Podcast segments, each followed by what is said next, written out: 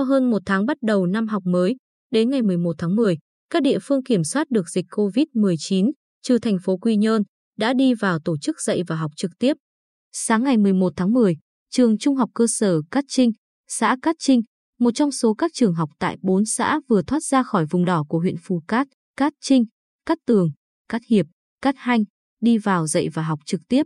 Nằm trên địa bàn có ca mắc Covid mười chín liên quan công ty trách nhiệm hữu hạn Delta Galin Việt Nam, cụm công nghiệp Cát Trinh, trường cũng là nơi được trưng dụng làm cơ sở cách ly tập trung, do đó nhà trường thực hiện nghiêm ngặt công tác vệ sinh, khử khuẩn trước khi đón học sinh. Nhà trường chia khối lớp bảy và chín học buổi sáng, khối lớp sáu và tám học buổi chiều, phân luồng tại cổng trường lúc học sinh đến trường và bố trí lệch giờ ra về.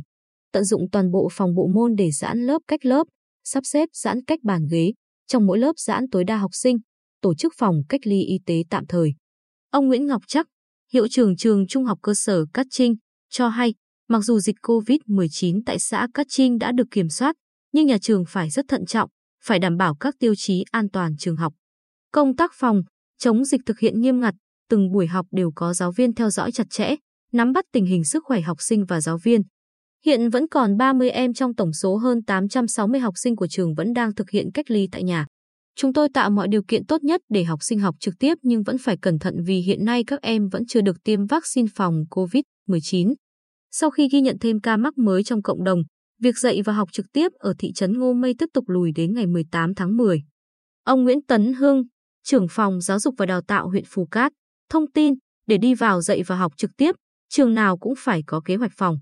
chống dịch theo hướng dẫn của Bộ Y tế, xây dựng tiêu chí về đánh giá về trường học an toàn và phương án xử trí tình huống bất thường của riêng mình.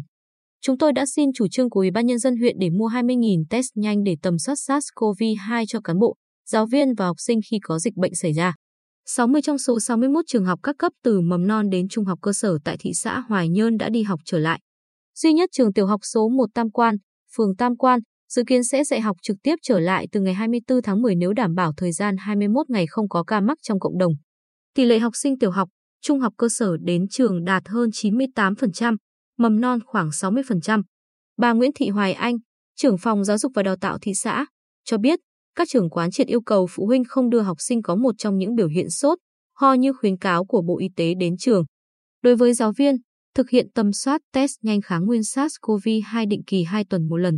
Sau khi năm xã đảo, bán đảo, miền núi thuộc vùng an toàn tổ chức dạy và học trực tiếp, thành phố Quy Nhơn chuẩn bị cho học sinh của mười sáu phường nội thành tiếp tục đến trường ngày mười một tháng mười. Nhưng phút cuối đã tạm dừng toàn bộ, trừ hai trường tổ chức nội trú là trường phổ thông dân tộc nội trú Trung học phổ thông Bình Định, trường Trung học phổ thông ép pê tê. Ông Nguyễn Phương Nam, Phó Chủ tịch Ủy ban Nhân dân thành phố Quy Nhơn cho hay, ngoài các ổ dịch tại phường Bùi Thị Xuân, Trần Quang Diệu, tình hình dịch phức tạp khi địa phương ghi nhận thêm ổ dịch tại phường Nhân Phú, xuất hiện các ca mắc trong cộng đồng. Ngày mười một tháng mười, đã phát hiện hai ép không là học sinh lớp mười một trường Trung học phổ thông Trưng Vương và học sinh lớp ba trường tiểu học Nhân Phú. Ngành y tế đã triển khai tầm soát, truy vết nhanh các trường hợp liên quan và thực hiện cách ly bốn mươi bảy trường hợp ép một tại trường Trung học phổ thông Trưng Vương, một giáo viên, bốn mươi sáu học sinh, năm ép một là học sinh trường tiểu học Nhân Phú. Tất cả đều đã có kết quả xét nghiệm âm tính lần một.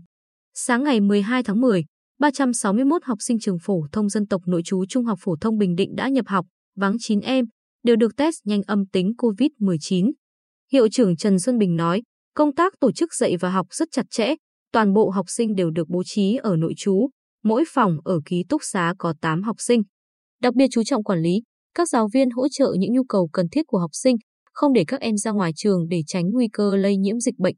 Tại huyện Tuy Phước, sau khi ghi nhận thêm ca mắc cộng đồng những ngày gần đây, địa phương quyết định cho dừng việc học đối với các trường tại thị trấn Diêu Trì, xã Phước Hiệp, lùi ngày đến trường toàn bộ bậc học mầm non đến ngày mười tám tháng mười. Giám đốc Sở Giáo dục và Đào tạo Đào Đức Tuấn cho hay, việc mở cửa trường học không phải nói là làm ngay mà ngành giáo dục và đào tạo thực hiện từng bước thận trọng. Các trường không thể tổ chức đồng loạt dạy học trực tiếp nên ngành yêu cầu trường xây dựng kế hoạch giáo dục phù hợp ứng phó với dịch Covid mười chín từng bậc học để đảm bảo thực hiện chủ động, linh hoạt, dạy học những nội dung kiến thức cơ bản theo yêu cầu cần đạt. Quan trọng nhất là đảm bảo an toàn cho cán bộ, giáo viên, học sinh,